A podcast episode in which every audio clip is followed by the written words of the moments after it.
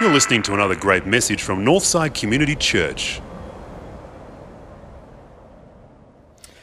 It's great to have you with us this morning. And how exciting is that about all the dads and kids at the camp? 26, 27 of them all there is just uh, fantastic. So we are thinking of our families this morning. Uh, speaking of families, I am in. I'm in nursery rhyme mode. I'm in the nursery rhyme stage of life again now, which is really interesting as a pastor because my wife Kristen has given me strict instructions that I'm, I'm not to preach to my little Zach through the nursery rhyme. I'm not allowed to give him any of the gospel according to's when I'm reading these particular nursery rhymes, which is just as well because I can do that to you this morning.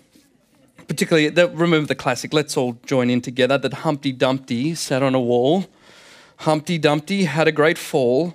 All the king's horses and all the king's men couldn't put Humpty together again. Now, isn't that the first half of the gospel? Surely, surely, surely we see that when we, we, we hear Humpty Dumpty. Of course we do. That's the first half of the gospel. And here's the thing it's because uh, to be a Christian, to be a Christian is to be daring enough to admit that uh, at, at a broad level and an individual level, we've all fallen off a wall. Uh, not, not a physical wall. I mean, there is a brokenness in all of us. There is a fragmentation in all of us. There are fragmented thoughts. There are fragmented relationships. There are fragmented desires. There are fragmented emotions in all of us. And look, forget all the horses and all the men at the heart and the core of every major religion in the world, they're asking this question. They're saying, Is there, is there a king who can put me back together again? Is there a king that can put the human race back together again? And as we look at this passage in 1 Corinthians chapter 11, verses 18 to 28, there's a word here that's used five times.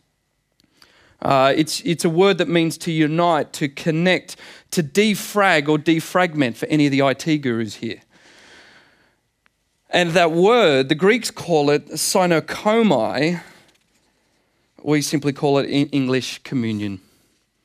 See, because communion means to be put back together again.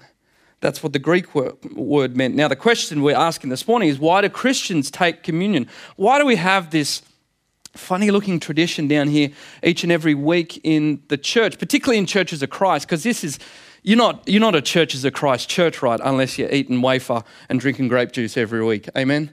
You know, this is a churches of Christ thing. You take this away, there is no church. And oh, there's good reason for that. There's good biblical reason for that. Although some churches do it sporadically, we do it every week in this place because the founders of our movement came back to the Bible and they wanted to look at the simplicity of, of church and how the early church did church. And they said, What was church? And in, they saw in Acts chapter 2, verse 42, they saw the line where it, it says, They devoted themselves to the apostles' teaching and to fellowship, to the breaking of bread and prayer. And so they saw that church was simply teaching, church was simply community, and church was simply communion. Simple as that. Uh, that's why we celebrate it each and every week. But there's a challenge when we celebrate it each and every week. It goes like this uh, my, my nan used to live right next to a, a major roadway going down to Seaforth. Um, she was in a housing commission place, so all the all the window sills were not overly soundproof, and she was so close to the road that anytime a big truck would come down the road or there was an accident outside, you would just literally leap out of your seat because you think a semi trailer is going to come through the lounge room. and you would say, What the heck was that? And Nan didn't hear anything. What do you mean, what was that? That's because she'd lived there for 30, 40 years plus, and so she'd just gotten used to it. Uh, and frankly, if a, if a semi trailer was about to come through the lounge room, she would not hear it coming. She was just used to it. Um, this is like a semi trailer by your lounge room door, particularly if you're a Christian and part of the family here every week. You see, when you hear words like, This is my blood of the covenant, which is poured out for many. I tell you the truth, I will not drink again of the fruit of the vine until that day when I drink it anew in the kingdom of God. That, that's a semi trailer three foot, foot from your door. And I guess my question is do you hear it this morning? Does it make you jump when you hear that? Uh, wherever you sit, let's revisit this morning. How does communion connect things together again? Here's the first thing that communion connects communion connects your life to his death. Your life to Jesus' death. It, can, it connects you to that. It anchors you, it anchors your present to, to a past reality. That's what it does, first and foremost. Now, we do that all the time. Even non Christians anchor to a past reality all the time. We call it memorials. Uh, April 25th, right, is a memorial. April 25th is an anchor to a past reality for lots of people, whether you're Christian, non Christian. We do it all the time. Anzac Day. Now, always when we observe the Lord's Supper, when we're not talking just about the present here and what we're about to eat this morning, we're remembering the Last Supper of Jesus on the night when in, in which he would be betrayed by one of his disciples. You're linking his death to your present. Uh, and so they're sharing a meal together. There's uh, bread and there's wine on the table. It's a memorial. The Passover, at the Passover, Jesus was enacting a memorial. Uh, a memorial, what do you mean? What's, what's the Passover? Just quickly, yeah, at Passover, it was one of these nights that was at the very heart of the Jewish nation. And, and generally, generally, it was one of the young kids of the family that would ask the father or the grandfather to tell the story again. Kids like to do that, right? Tell us the story again, Granddad. Tell us what happened. Why is this different from the nights of all other nights? And here's what happens at Passover the father or the grandfather would recall the story of how Israel was in bondage to the Egyptians, they were in slavery. And Moses had gone up, stuttering Moses had gone up and said, Pharaoh, let my p- p- p- people go. And uh, Pharaoh didn't listen to him. And, and as a result, God said, I'm going to I'm gonna bring forth a little mini judgment on the nation of Egypt. I'm going to give them a taste of, of how I operate as far as fairness and equity is concerned. And so he brings that forth and he says, in order to make sure that you're spared as Israelites, what you need to do is you need to go and kill a little lamb, a little fluffy lamb, and, and, and cook it up and have a nice meal. And then you'll take the blood of that lamb and you'll paste it over your doorways. And so when the angel of death comes in that night, he will pass over your family and you will be saved. And so, as a result, because they took shelter under the blood of the Lamb, we hear that phrase all the time in church circles because the lamb died instead of anyone else inside the home, the Israelites were saved. They were liberated. And so Moses says in Exodus 12 that you need to keep remembering that this, this Passover meal now uh, is to go and have a lamb meal and to set up a memorial. Anchor your present into a past reality. And, and so Passover brings the power of death into their lives. Roast lamb, herbs sitting on the table. They remembered that the lamb had died. Now, some of you are saying, little lammy, where's, where's the power in that for the modern day person? Where's the power in a little lamb dying? They shall grow not old, as we that are left grow old. Age shall not wearing them, nor the years condemn at the going down of the sun, and in the morning we will remember them. And what just happened then? Gratitude, understanding. You just brought the power of someone else's death into your present reality. And it's hopefully for some of you, if you understand the significance of that day to us, it's affected you emotionally. It's affecting you emotionally to remember. The Passover meal to the Jews was what Anzac Day is to you and I as Australians. It, is, it was so ingrained into their psyche, it's so ingrained into our psyche that it moves them and the story moves us. Why? And it's because it's not just, they're just not any stories, they're salvation stories. Anzac Day is effectively a Passover story, a Passover story, where, a story where someone else copped a bullet for yours and my freedom today. A story where someone's death was the cost of your freedom this morning. That's exactly what was happening at the Passover. That's what the Jewish Passover was a substitutionary love. And what do you mean, substitutionary love?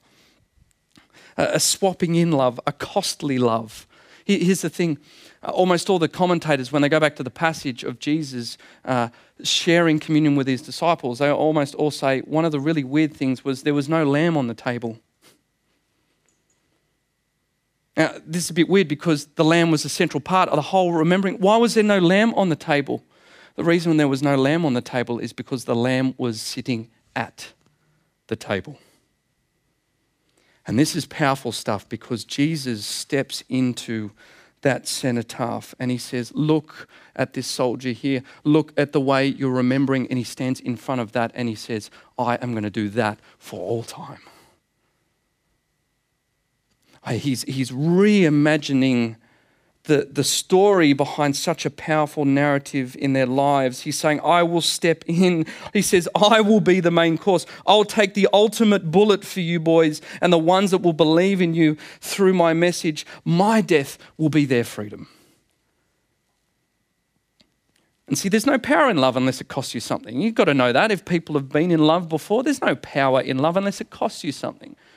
Love is always messy, right? Love is always costing you someone. People always come with their junk. Let's be real. You can't move into any relationship unless it's going to cost you someone, you know, something. If you, if you move out into the world there, if you go and find the perfect person, there's probably about three of them in Sydney.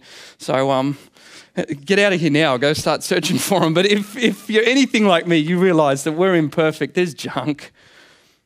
And it costs to love people. Love is messy and it costs uh, one side everything to love. And so when people come to me practically and say, you know, I can't believe in a God of wrath and of judgment and of death and to do all these sorts of things, my, my response to them then is, well, okay, if, if you believe only in a God of, of love and none of this sort of stuff matters, what, what did it cost your God to love you? Because here we see as we connect to this past event in communion that we have a God that says, I will be the meal, I will be the main course. And as a result, when we remember that love, there is power, there is joy, there is gratitude for you awaiting this morning. It connects your life to his death. But here's the other thing that communion does communion, communion connects your soul to God. Um, when we talk about connecting your soul, we mean connecting your identity, your personality, who you are, uh, everything about you, your inner spirit to God.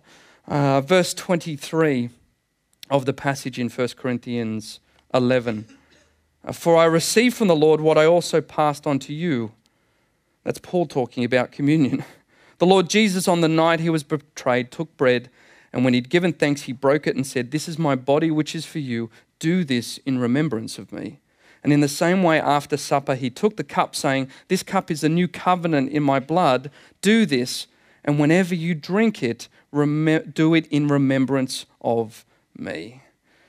Now, how this connects your soul to God is that one thing that is very clear here when he talks about bread and he talks about the cup and my body and my blood, what he's saying here, Jesus is saying, is, is he's saying, God is saying, I'm accessible to you.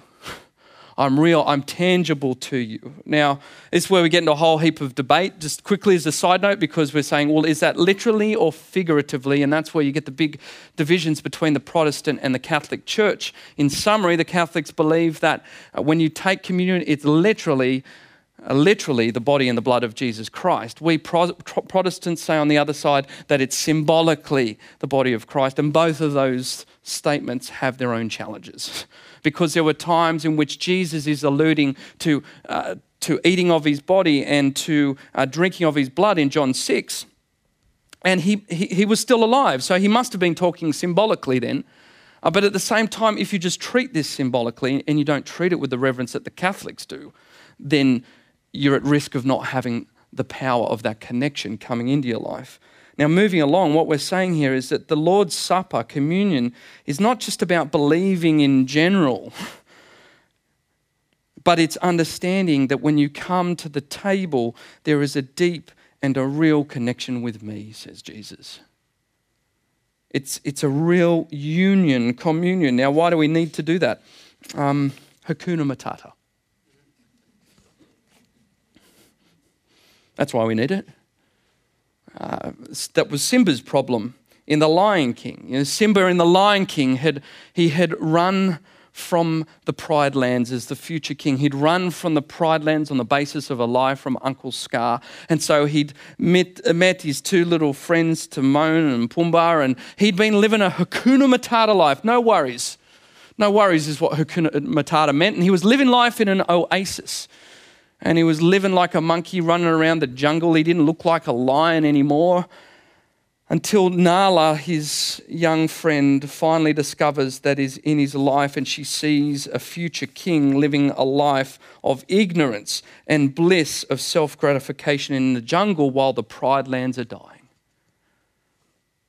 And she says, You've got to come back to Pride Rock. You've got to get things right again.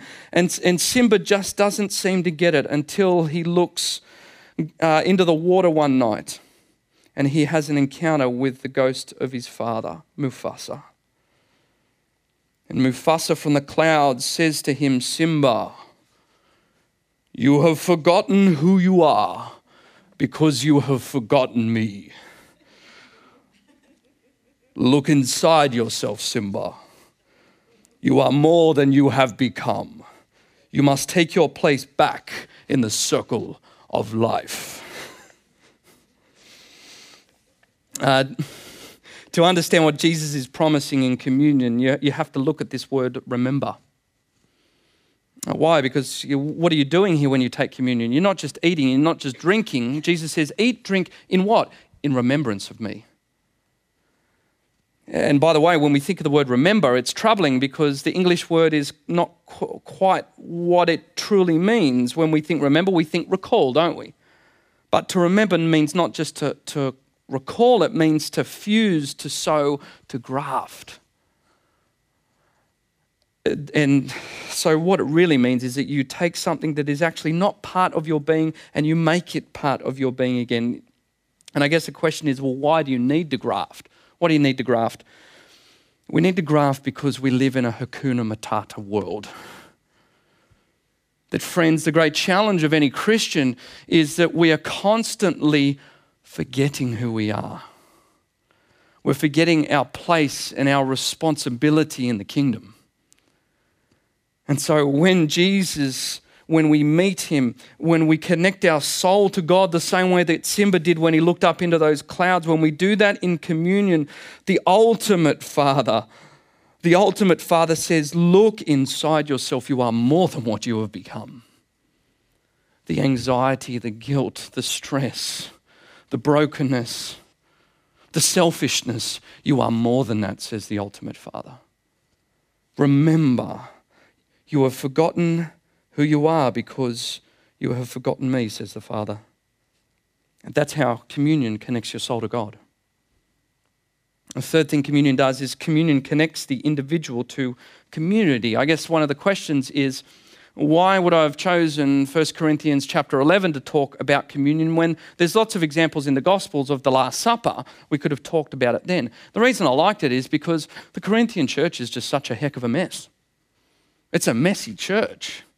There was all sorts of crazy stuff going down. Uh, uh, people were coming to communion, and, and some people uh, were, were so wealthy and so rich in the church that they were taking of communion and, and they were getting themselves drunk on the wine before they even got through the end of the service. Some of them had such disdain for the life of the church that they were eating and gobbling up all the communion because they were hungry, and then they would just go and leave church. And then the people who were poor were being left behind. They weren't getting any food in the communion when it was a real thing. So it was a messy messy place, a messy situation. That's why Paul says, you know, I've got nothing good to say to you here in this matter. That's when you know you're in trouble. It's like when your parents say, Come here. And Paul's doing that to the Corinthian church. Now, uh, let's come back to the Passover quickly. Uh, why is Paul talking about Passover again and the communion? Passover was a meal for the family, it was a family meal. Uh, in, in, fact, uh, some people uh, think this is really strange, but P- Passover was a meal where you came back to your family. It's the modern day equivalent of Thanksgiving. You know what America's like. Airports go into lockdown during Thanksgiving because kids from colleges all around the world and friends that are working in various cities around the states, they come in and they're all coming back to their family. This is Thanksgiving. Now, can you see the picture here? Because there's something different about this. Why is Jesus pulling together all of his disciples to sit down and he's pulling them out of their families and he's saying, let's have a family meal? I mean, they should be at home. There are, there are, there are 12 mums and dads there at the time who don't have their kids at the table with them. Uh, there was, there was a, a, Jewish table set with a little place card with some nice glitter around it that said Peter, and there was a blank seat behind the place card because the boys weren't at home with their families. Now, what, what's Jesus getting at here? The message is pretty strong. Jesus is pulling the boys from their family because he's making a new family. And here's the significance of new family. You know, when you know what it's like when you're raised with your brothers and sisters, you've all got differences. You're all different. You're all grate on each other's nerves, but you've been through everything through them. You're raised with them. Uh, you've had so many common experiences with them. There's a bond there, right? And so Jesus is saying, if you believe in my death, that is actually so life transforming that everyone who believes in my death becomes a brother and sister. He's saying there's a basis for unity here in the church that should be so strong. It's as if you've been raised together. And so, what it means is it doesn't matter what your race is, and it doesn't matter what your class is, and it doesn't matter what your background is, and it doesn't matter what your ethnicity is. It's stronger than anything else, this linkage. And that's the reason why, when talking about the meaning of Jesus' death and communion, a writer says, What binds us together is not common education or common race or common income levels or common politics or common nationality or common accents or common jobs or anything of that sort. Christians come together because they have been loved by Jesus Christ. They're a band of natural enemies who now love one another for the sake of the cross. Remember, in Christ, there's no Jew, there's no Greek, there's no Gentile, there's no slave, there's no free. Everyone is all in all and, and, and through all in Christ. And so now we get a sense of why Paul is starting to throw a tanty. Verse 20, he says, When you come together, it's not the Lord's supper that you eat, this is a shemozzle. He says, Some of you go ahead with your own private suppers, and as a result, someone remains hungry, the other gets drunk. Don't you have homes to eat and drink in, or do you despise the church of God so much that you humiliate those who have nothing, the poor? What shall I say to you? Shall I praise you? Certainly not. Now, what is he so upset about? He's so upset because the heart of the gospel is, or the second half of the gospel, not the Humpty Dumpty half. The second half of the gospel is you're saved by Jesus' work. You're saved by his bullet. You're saved by him being the main course. And so, therefore, it doesn't matter how hard you work, or how good you are, or how pristine you are, or how holy you think you are. Uh, we are, we are all sinners saved by God's grace. We have all fallen. We've all had a mini fall off the wall. And so, therefore, it's all on the basis of his work and of his goodness. And guess what? That levels people. It levels people. And Paul says, he's saying to them, and in some ways he looks over the top of the Bible and he says to us this morning, it is totally incongruous with the message of Jesus. For you to come to the communion table this morning if you're bitter or you're angry, or you're unresolved or you're unreconciled to your brother or sister on the basis of what he's done. Now, some of us could be in that place this morning. The church is not a perfect place. And the question is, oh, if I'm bitter and angry, can I take communion? Yes, of course you can. But the communion is the trigger point. Communion is that constant discipline in your life that triggers you to say, you know what, we are so lucky that we don't worship a God who holds grudges. Because if, if the God of the universe hold a grudge, we're toast. We're gone.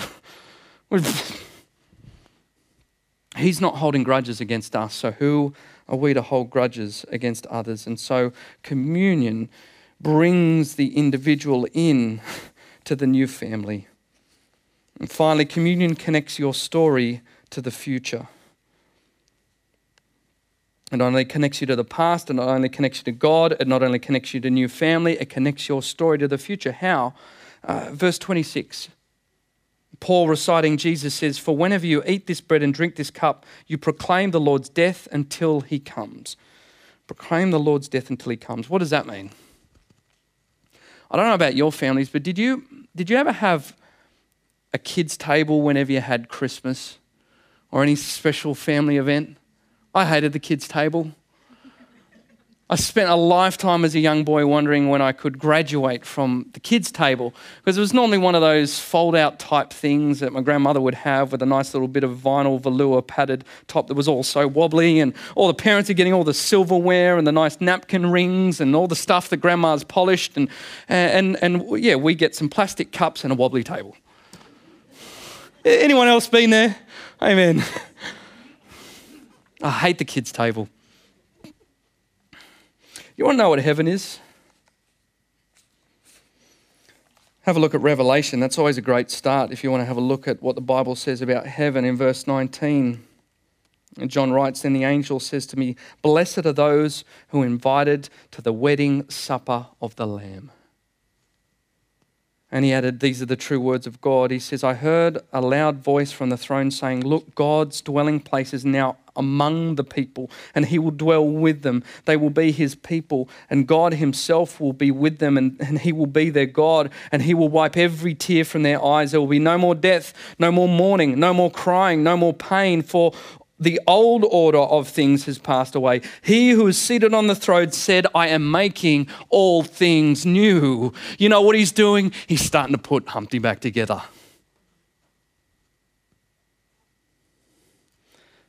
And here's what I love about heaven heaven's being able to sit up at the grown ups table.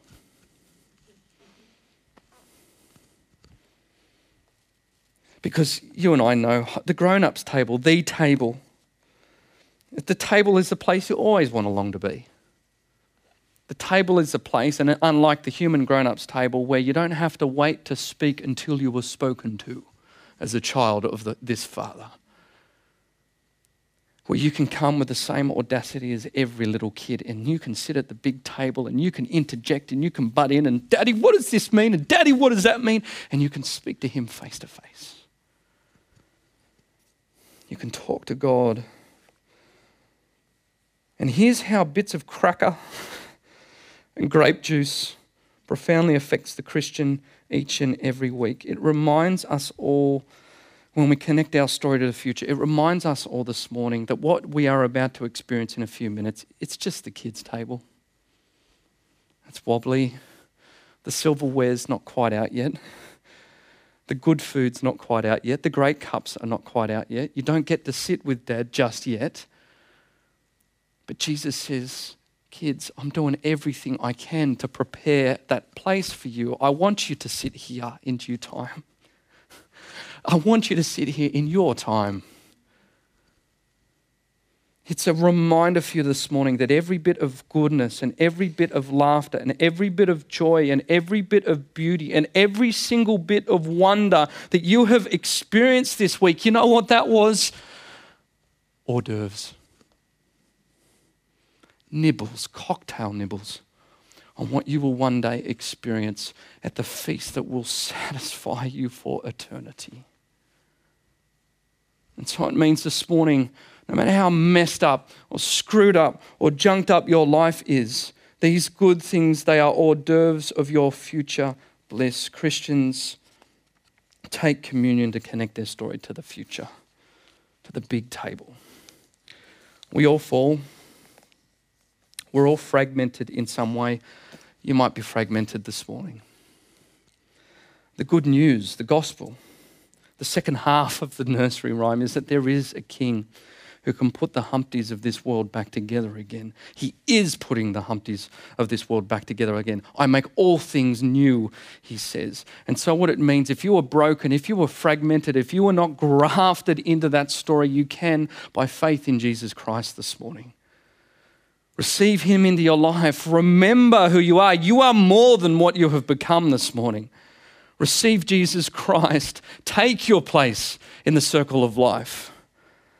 And friends, if you have received that identity, if you're a Christian, if you're part of the messed up family that realistically is the church, come to the padded lino rickety thing. Come to the small table. Eat, drink, remember, connect yourself to your future. Let's pray.